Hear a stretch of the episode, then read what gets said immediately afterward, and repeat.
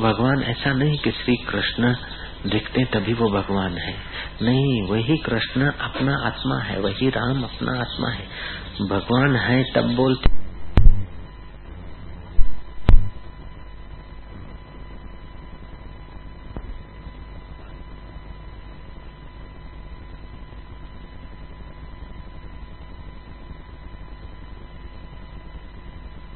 भगवान ऐसा नहीं कि श्री कृष्ण दिखते तभी वो भगवान है। नहीं, वही कृष्ण अपना आत्मा है, वही राम अपना आत्मा है। भगवान है तब बोलते तभी भी भगवान सत्ता से। भगवान नहीं थे तभी भी भगवान की सत्ता से। कोई कह दे मेरे मुँह में जीव है तो भी जीव से बोलता है। कोई कह दे, मेरे मुँह में जीव नहीं है, मैं कसम खा के बोलता हूँ। मेरी कसम खा के बोलता हूँ जीव बीव जैसी कोई चीज़ ही नहीं है। ऐसे कोई बोले, मैं कसम खा के बोलता हूँ, भगवान भगवान जैसी कोई चीज़ नहीं। फिर भी तो उसी की सत्ता से बोल रहा है। वो ऐसा है। तो साहेब हजूरे, अंधा जानत ताको दूरे। वो हाजरा हजूरे। करते हो तो वो तुम्हारी बुद्धि को उचित प्रेरणा देकर तुमको अपने नजीक लाता है। और तुम दुष्चरित्र होते हो तो तुम्हारी बुद्धि को छूट दे देता है चाह तेरी मर्ज़ी। तो फिर वो बुद्धि विनाश के तरफ़ ले जाती है। विनाश काले विपरीत बुद्धि। लालजी महाराज के पास सन्यासी आया। लालजी महाराज प्रतिदिन मूर्ति, राम जी की, सीता जी की, राम दरबार की जो मूर्ति थी राज्य अभिषेक की, उसकी पूजा करते थे। अपने मंदिर बनाए थे उन्होंने, अपने कमरे में। पूजा के बाद कोई भी दर्शन करने जाता था। कोरल की बात है। तो एक सन्यासी उनके पास मेहमान हुआ। युवान था बड़ा तेजस्वी था। सन्यासी बैठा था नवोदय कोई नवी शादी नहीं हुई। लड़की लाल जी महाराज को प्रणाम करने आई और मंदिर में अंदर कमरे में दर्शन करने गए तो उस युवक साधु की आँखें उस पर टिक दर्शन कर रही है। उसके न, उसके सामने तो भगवान है और इस कम वक्त के सामने युवती का रूप है। इसके आगे चमड़ा सार है। उसके आगे भगवान, प्रतिमा में भगवान देखती हूँ। और ये जिसमें भगवान छुपा है, उसमें काम देख रहा है। लालजी महाराज, आँख से पता चल जाता है कि आँख पाप से आकर्षित है। पिता देखता है अपनी दुल्हन बेटी को तो आलिंगन भी करता है विदाई के समय, लेकिन पिता की आँख और पिता के आलिंगन में भाव है। और मिस्टर कर देता है या दूसरे दूर दूर से देखते हैं, उनकी आँख में और उनके हृदय में कुछ और कचरा होता है। कईयों के हृदय में पवित्र भाव भी होते हैं। तो महाराज लाल जी महाराज माफ़ गए उसको कि आँख ठीक नहीं थी। तो बोले वो महाराज वो लड़की तो चली गई। बोले, महाराज, ऐसा घुर घुर के युवतियों को देखना साधु के लिए तो पाप माना गया है। वो साधु था। लाल कपड़े पहने थे तो उसको अपना घमंड था सन्यास का। सन्यास लेना अच्छा लेकिन ये घमंड खतरा करता है। पहले तो मैं ग्रस्ती हूँ, संसारी हूँ, ऐसा नंबर था। अब मैं साधु हूँ। भिक्षा मांग के खाना, मुफ़्त का खाना मेरा हक है। अरे, मुफ़्त का तेरा हक है तो तपस्या करना, समाधि करना, ये किसका हक है? आपको संयत करना, ये किसका हक? किसका जुम्मा है? सन्यासी युवक को जरा लालजी महाराज ने टोक दिया। तो गुस्से हो गया कि भगवान ने आँख दिया है तो देखने के लिए और उसको रूप दिया है तो दिखाने के लिए। उसका रूप दिखाने के लिए है और हम लोगों की आँख देखने के लिए उस अभागे युवक ने तर्क लड़ा के संत की बात काट डाली। संत तो चुप हो गए लालजी महाराज। बोले अच्छा महाराज, आँख देखने के लिए दिया तो खूब देखो। छह महीने के बाद वो युवक सन्यासी भटकता लालजी महाराज के द्वार पर आया। आँखें चेहरे में खड्डे पड़ गए। बिल्कुल घटित घटना कह रहा हूँ। मैं अंदर आ सकता हूँ, स्वामी जी? बोले, आप कौन हो? बोले, स्वामी जी मेरे को जानते नहीं। मैं फलाना स्वामी छह महीने पहले आपके पास आया था। अरे, तुम वो स्वामी जी, ऐसे बूढ़े कैसे हो गए? बोले, ऐसे जरा तबियत ऐसा रहता है। बोले, आओ आओ, कोई बात बोले, मेरे साथ तीन मूर्ति और भी है। बोले तीन मूर्ति में एक सन्यास और दो तीनों कपड़े, साधु के कपड़े। संत आदमी लाल जी महाराज ने भोजन कराया। फिर वो जब स्नान करने को नर्मदा किनारे आया, तब उस युवती से पूछा, क्या बात है? बोले, मेरा पति गुजर गया था, ये बाप जी आए और फिर हमारा संबंध हो गया। अब हमारा पति पत्नी का संबंध है, लेकिन कमाने में ज़ोर आता है। इसलिए हमको मिला, सन्यास के कपड़े दे दिए और दो बेटों को भी दे दिए। और स्वभाव बड़ा तीखा है भीख मांग के तो खिलाता है और मारता खूब है। उस सन्यासी को अकेले में ले गए स्वामी जी क्या हाल है? क्या बात है? ये तीन मूर्ति कौन है? बोले स्वामी जी साधु तो दयालु होते हैं। ये विधवा माई थी, इसका कोई नहीं था। इसके बच्चों के जीवन का प्रश्न था तो मैंने क्या मैं पढ़ा लिखा साधु हूँ इनके बच्चों को पढ़ाऊँगा और माई का गुजारा कोई था नहीं तो मैं क्या इसको संन्यास देकर भगवान के रास्ते लगाऊँगा? ये मेरी, ये शिष्या है और ये बच्चे हैं, मेरे शिष्य हैं। महाराज, इनकी भलाई के लिए मैंने इनको साथ रखा है। लाल जी महाराज ने तो पहले फ़ोटो से जान लिया था, उसके चेहरे से जान लिया था, फिर माई ने भी सच्ची हकीकत बता दी। लेकिन वो बेईमान अभी तक ये नहीं मानता है कि देखने का परिणाम हुआ है। कबीर जी ने ठीक कहा, चलो चलो, सबको कहे। चलो, उन्नति करो, ईश्वर के रास्ते चलो। लेकिन कोई विरला पहुँचता है। चलो चलो, सबको कहे विरला पहुँचे कोई। माया कामिनी बीचे घाटी दोई। या तो धन दौलत में मन चलने, कीर्तन किया, भजन किया, दक्षिणाई दक्षिणा हड़प कर माया के चक्कर में पड़ गया। ये माया, भजन ना कर लिया, भजन बेच दिया। चलो चलो सबको कहे, बिरला पहुँचे, कोई माया आमिनी या तो माया ऐसा संग्रह में पड़ जाएगा। या तो पैसा संग्रह में पड़ जाएगा, उसकी भक्ति नाश कर दे संग्रह में। या तो फिर महाराज, कहीं आँख लड़ा के फंस जाएगा। इससे भी कोई चाहे उसको धन्यवाद। लेकिन इच्छा बढ़ाई की इच्छा और दूसरे का मान होता है, उसको देखकर जलसी पैदा हो। ये उसके अंतकरण को गिरा। चलो चलो पहुँचे कोई माया कामिनी बीचे घाटी दो। ये बड़ी है। हो गए साधु और इसे गुरु के चरणों में रहे, गुरु की निगाह में माया से भी बचे और कामिनी से भी। गुरु का प्रभाव ही कुछ ऐसा होता है मन कुछ भी गलत सोचे तो गुरु की याद आते ही मन वापस हटता है। जिसको जल्दी उन्नति करनी हो, वो गुरु की निगाह में रहे ताकि उनको दगा न दे।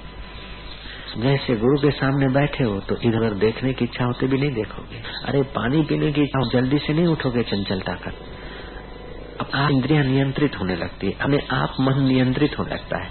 अपने आप बुद्धि तरफ़, श्रवण की तरफ़ लगने लगती है। ये हाजरी मात्र से। ये बड़ा लाभ होता है। नहीं तो इंद्रियों को लगाना पड़ता है, मन को लगाना पड़ता है। अपने से उचित पुरुष है, महापुरुष है के अनुशासन में रहने से इंद्रिया हमारा मन सहज में अनुशासित होता है। जिसके साथ बारह बारह वर्ष युद्ध करने के बाद भी शायद अनुशासित हो, ऐसी मन इंद्रियाँ उन महापुरुषों के सानिध्य मात्र से स्वाभाविक ही नियंत्रित होने लगती है। कबीर जी ने कहा, माया तजना सहज है। माया तज भी गुरु के छाया सहज नारी का नेह हो गया सन्यासी। और स्त्रियों की तरफ़ आकर्षण भी नहीं है। धन्यवाद उस सन्यासी को शाबाश। वो तो सन्यास धर्म का यश उज्जवल करता है। माया तजना सहज है, सहज नारी का नेह मान बड़ाई ईर्षा दुर्लभ तजना है गुरु की छाया मिली इंद्रिय संयम हो गया। महाराज इधर उधर देखने का या विकारी जीवन जीने का दुर्भाग्य नहीं प्राप्त हुआ। फिर भी गुरु किसी को ज़्यादा प्यार करते, मेरे को कम करते, उसको ज़्यादा अधिकार है, मेरे को कम अधिकार है। इस प्रकार की साधक साधक के प्रति की अंदर की ईर्षा हे भगवान, मैं स्त्री हो जाऊँ तो फलानी मेरी प्रतिस्पर्धी स्त्री की पिटाई कर दूँ। हे भगवान, मैं लड़का हो जाऊँ तो फलाना लड़के की पिटाई कर दूँ।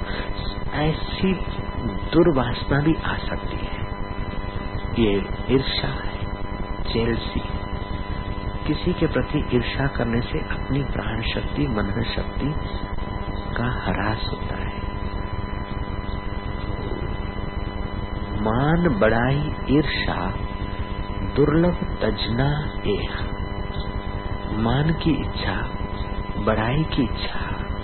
अपने को बड़ा मान लेना कुछ गुण आ गया, कुछ संयम आ गया, कुछ त्याग में सफल हो गए तो मैं त्यागी हूँ, मैं कुछ नहीं रखता, मैं फक्कड़ हूँ। मैं दे देता हूँ, अपना चोगा उतार के भी दान कर देता हूँ। ये सूक्ष्म अहंकार घुस जाता है।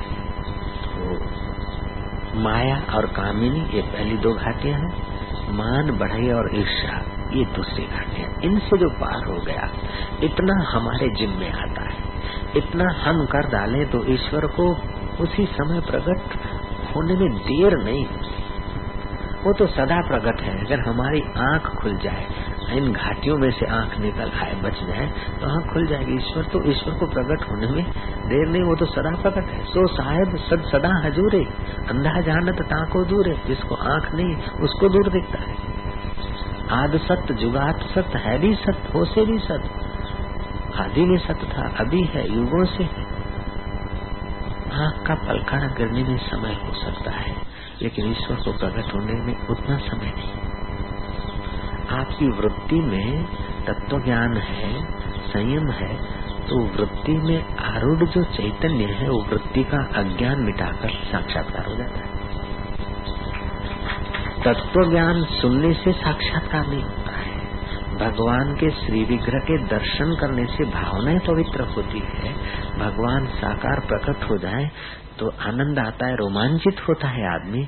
लेकिन साक्षात्कार के लिए तो ये अंतर्यामी ईश्वर हृदय में जो बैठा है, वही तुम्हारी वृत्ति में आरूढ़ होकर अज्ञान को हटाकर अनुभव करा देता है। ईश्वरो सर्वभूतानाम हृदय से अर्जुन तिष्ठति भ्राम्यंती सर्वभूतानि यंत्र रूढ़ानी माया। सब यंत्र की नाई माया के यंत्र की नाई भ्रमित हो रहे आए तो हृदय भी सुख स्वरूप है, आनंद स्वरूप है, प्रेम स्वरूप है। जब देखने की इच्छा हो तो उसी को याद करो कि जिससे दिखने वाली चीज़ें प्यारी है, उसकी गहराई में तो तू ही है। अब मुझे पता चला ये बाहर का आकृति माया है, आकृति का आधार मेरा आत्मा महेश्वर है सो हम आपका देखने का आकर्षण घट जाएगा। जिससे देखा जाता है, उसी में आने का यत्न करो। सुनने की भी इच्छा हो, ये क्या बाहर का ताकड़ धीना धीन सुनना? जिससे सुना जाता है और मधुर लगता है, वो कितना मधुर होगा। ऐसे स्पर्श करने की इच्छा हो तो स्पर्श इंद्रियाँ है, इंद्रियों को सत्ता मन देता है, मन को सत्ता वृत्ति देती है। वृत्ति में जो चैतन्य की सत्ता है, उसी की तो सत्ता से सब सुना देखा स्पर्श किया जाता है। जय हो मेरे चैतन्य राम प्रभु गुरुदेव। जो भी नाम उसका रख दो है, वो एक का एक। इस प्रकार जब विकार आए तो विकारों से युद्ध मत करो और विकारों को सहयोग देकर अपना सत्यानाश मत करो। विकारों को युद्ध भी नहीं करना है। और विकारों के साथ देखने में क्या जाता है, सुनने में क्या जाता है, जरा ये कर लिया, क्या जाता है? अरे जरा जरा में तो महाराज सब सब चला जाता है, गड़बड़ हो जाता है। मैंने सुना था ना, कल चूहा पेटने से पसार हो गया। तो उन्होंने लगा, कभी तो सांप भी आ सकता है चूहे के पीछे, कि मेरे असावधानी तो जरा सी सेवा ले लिया तो क्या? जरा सी सेवा लेते लेते लेते लेते आलसी हो जाएगा आदमी। राम तीर्थ जब प्रोफेसर थे, जवान थे। किसी लड़की को कॉलेज में पढ़ते तो भाई होता ही है, इंद्रियों का स्वभाव है।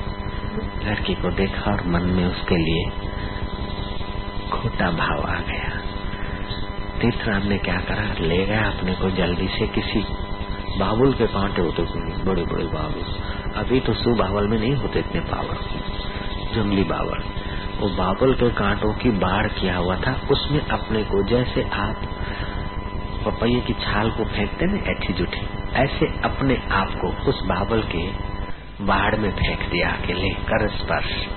कितना सुंदर, वो भी पाँच भूत, ये भी पाँच भूत, वो भी माया, ये भी माया। ले, आलिंगन कर। अपने शरीर को बाबल की बाढ़ में फेंक दिया राम, तीर्थ राम ने। ले, मज़ा ले कर स्पर्श ये भी तो उसी माया का है। इसी वहाँ भी हड्डे हैं, ये भी हड्डे हैं। उसके हड्डी पे चमड़ा है तो उसकी हड्डियों पे पत्तियाँ हैं, और क्या है? ले सुबह को कॉलेज से छूट के गए तो रात तक वहीं पड़े रहे। दूसरे दिन सुबह हुआ, मन उनके आगे हाथ जोड़ के खड़ा हो गया कि दूसरी बार नहीं देखूँगा। मेरी हार हुए आपकी जीत हो।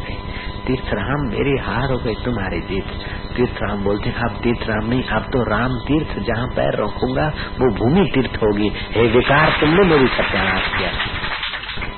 हे हे मलिन दृष्टि तुम ही मेरे को जन्म मरण के चक्कर में ला रही थी। अपने आप को बाहर में फेंक दिया, फिर मन ने धोखा नहीं किया। हम जब मन को बेईमानी करने में सहयोग देते हैं ऐसा नहीं कहता हूँ कि तुम सहयोग देते हो, मैं भी तुम्हारी लाइन में हूँ। हम लोग, मना मैं भी आ गया। जब मन को बेईमानी करने में हम लोग सहयोग देते हैं तो विकार हावी हो जाते हैं। और मन की बेईमानी मिटाने में हम जब कड़क होते हैं तो वही मन हमारा मित्र हो जाता है। वही मन परमात्मा के रस से पूर्ण हो जाता है और आप भी धन्य हो जाता है, हमारा भी बेड़ा पार हो जाता है। ये हम कोई किताब पढ़कर तुमको नहीं सुना रहे, किसी विषय पर बोलने के विचार से हम नहीं आए थे। हम तो आए थे, बस आए थे। कैसे चल पड़ी गाड़ी, वो वही जाने। कि मुझे लगता है कि हम लोगों के लिए ऐसा सत्संग भी कभी कभी बहुत रक्षादायी होता है, सुरक्षा के लिए बहुत अच्छा है। हम लोगों को ऐसे विचार बार बार सुनने चाहिए और इन विचारों पर अपने मन को लगाना चाहिए। राजा भरतरी पूरे राजपाट का त्याग कर दिए थे। गोरखनाथ के चरणों में दीक्षित हो गए थे। लंगोटी, मात्र और वलकल, लाज ढकने के लिए वलकल के वस्त्र। इतना त्याग था। माया कामिनी तो छोड़ दी थी, फिर भी मन कब धोखा दे कोई पता नहीं। इसलिए सावधान रहना चाहिए, जब तक साक्षात्कार नहीं होता है। ये मेरी प्रार्थना है, मेरा आदेश नहीं है। थे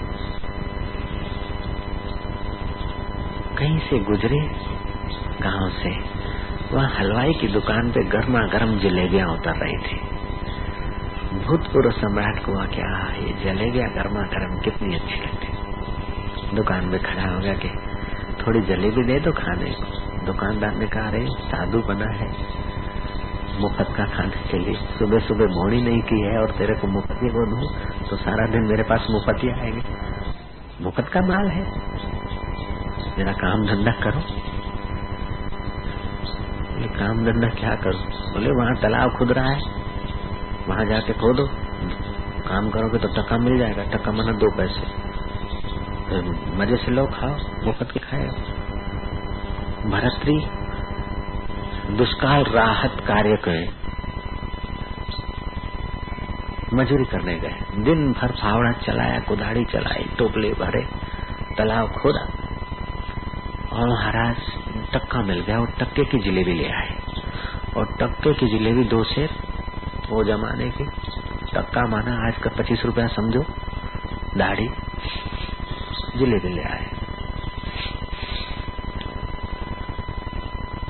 जिलेबी लेकर पूरे टक्के की ले ली। और आह के देख दिन भर मेहनत किया एक आज खा ले भर पेट। उससे पूछा कि भाई नदी बदी इस गाँव में? बोले नदी नहीं एक वो बड़ा तालाब है उस तरफ़ जहाँ खोदने गए उस, उसकी दूसरी दिशा में।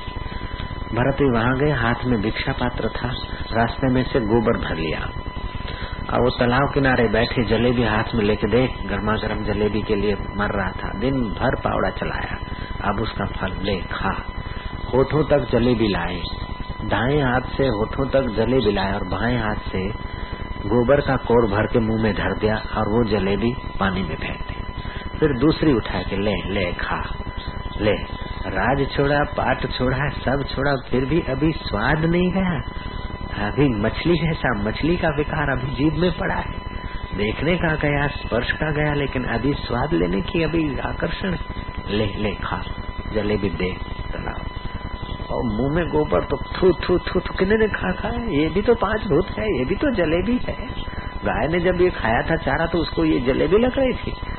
वही तो चारा घूम फिर के गोबर हुआ है। ले खा खा खा खा। एक और मुँह में डाले, गोबर का खा, और वो हाथ की जलेबी फेंके। ऐसे करते करते महाराज, सारी जलेबियाँ चली गई आखिरी जलेबी थी। मन ने कहा, देखो, इतना तो मेरे मेरे को सताया। दिन भर मेहनत की, थका हुआ हूँ। चलना मुश्किल हो रहा है। अब ये एक जलेबी तो कुल्ला करके खाने दो। बोले अच्छा तो मतलब तू मेरा स्वामी ही बना रहेगा। राख से वो जलेबी फेंक दी। डाल दिया कौर, आ गई वमन कि अब दूसरी भी जलेबी कल दिलाऊँगा। मन हाथ जोड़ता कि नहीं, कल मजूरी नहीं करूँगा, नहीं खानी। अब कभी खाने की लालच नहीं करूँगा। जैसा कहोगे ऐसा ही करूँगा। मन आ गया किंतु नौकर हो गया। एक पाश्चात्य जगत में बड़े अनुभवी गुरु हो गए। शायद गुरु जी एफ़ होंगे, जहाँ तक मैंने सुना। तो अपने शिष्यों को कोई साधन की विधि नहीं बताते थे, कोई साधन भजन नहीं। आश्रम में रहो, जब गुरु की निगाह पड़ जाए, मौज आ जाए, गुरु कहते, स्टॉप स्टॉप माना रुक जाओ। तो आप सिर खुजलाते तो सिर पर ही हाथ रह जाएगा। और चल रहे हैं। लेफ़्ट राइट हो रहा है। तो राइट हैंड है तो राइट ही रहेगा। लेफ़्ट हो गया तो लेफ़्ट रहेगा। मतलब जैसे फ़ोटो खींच लेते हैं और पड़ा रहता है ना मूर्ति। कैमरा में कैसा वही चित्र ऐसे रहना स्टॉप मना स्टॉप फिर हिलना डुलना नहीं। एक दिन में कह दे, दिन में दस बार कह दे, पचास बार कह दे, पचास दिन में एक बार कह दे, कोई पता नहीं। जब भी कह दे, केवल आपके कान पर आवाज़ आ गई, आप स्टॉप हो गए।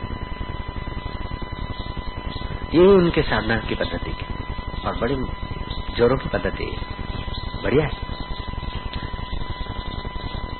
महाराज स्टॉप स्टॉप ऐसे करते कई लोग तो कंटाले कहेगा तो कुछ करना नहीं। खाली गुरु जी जब कदे स्टॉप और फिर पड़े रहना। एक एक घंटा खड़े रहना। अपने तो भाग जाते कई लोग कच्चे कच्चे जो महत्व समझते थे जीवन को उन्नत करने का, वो कुछ गिने गिनाए लोग रहे।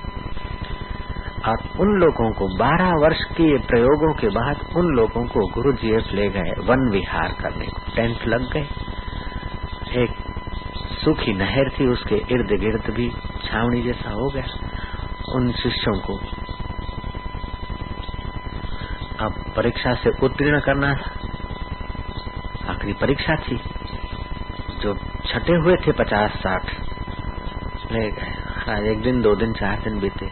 सुबह मॉर्निंग वॉक करने जाते जो साधना के लिए गुरुओं के द्वार पे आते हैं, वो तो संयमी जीते हैं, तंदुरुस्त जीते हैं, प्रातः काल की हवा खाते हैं, टहलते हैं खुली हवाओं में। तो खुली हवा में टहलने गए तीन शिष्य जा रहे थे नहर के बीच, सूखी नहर। नहर तो समझते ना पानी? और गुरु जी टेंट में बैठे बैठे आवाज़ मारा स्टॉप रुक जाओ। तीनों के तीन रुक गए। अब दूसरी आज्ञा जब तक नहीं आती, तब तक रुके रहना है।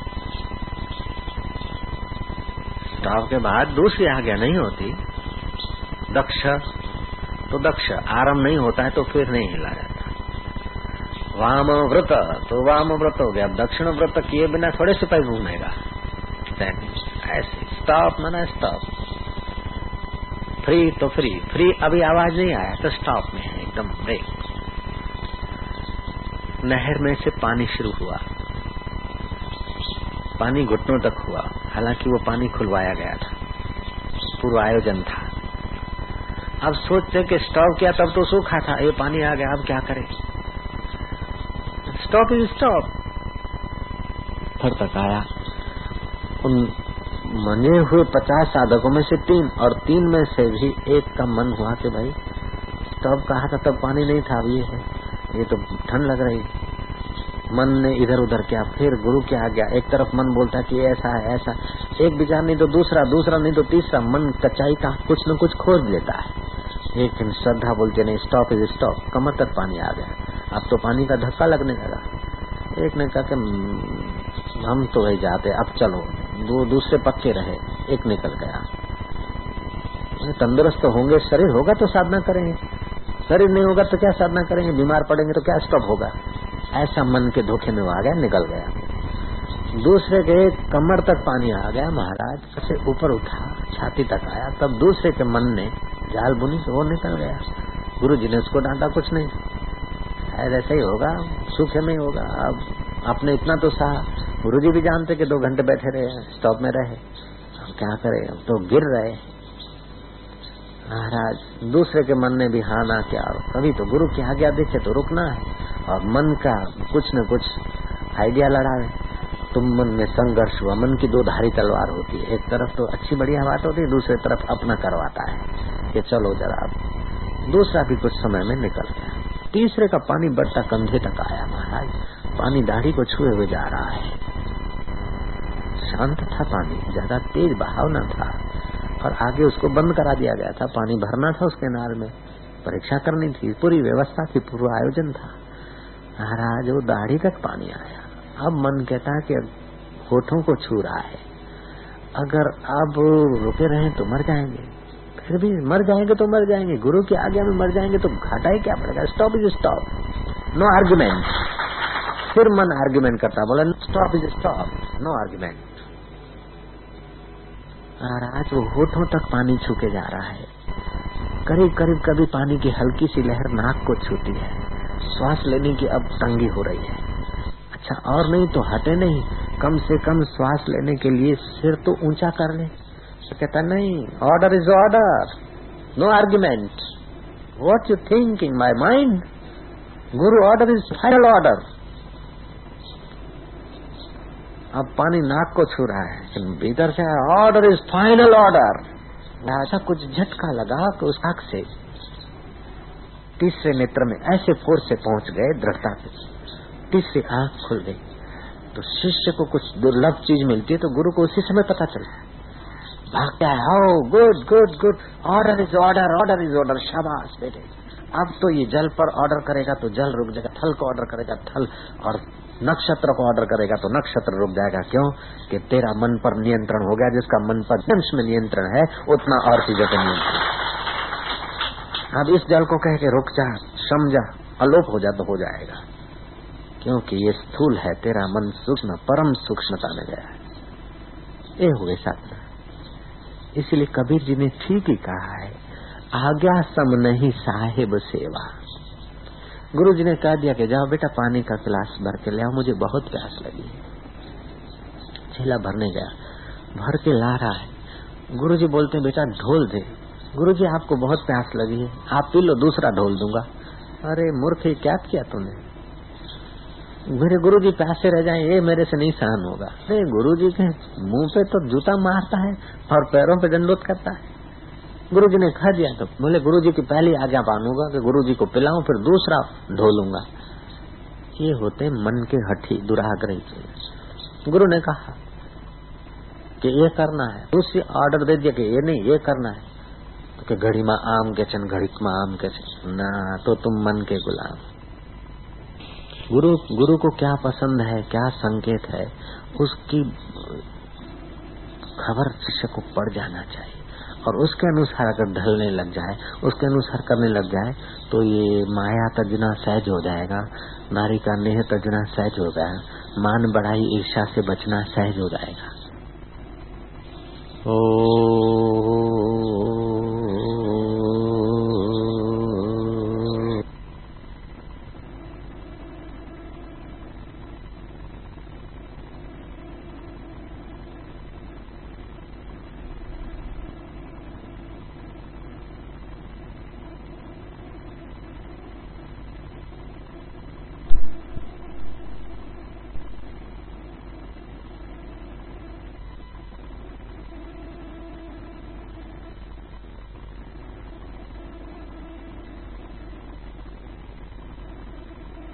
था उसको धकेल दिया सब तंदुरुस्त, सबको मिल गए। आँख को भी पोषण मिलेगा हाथ को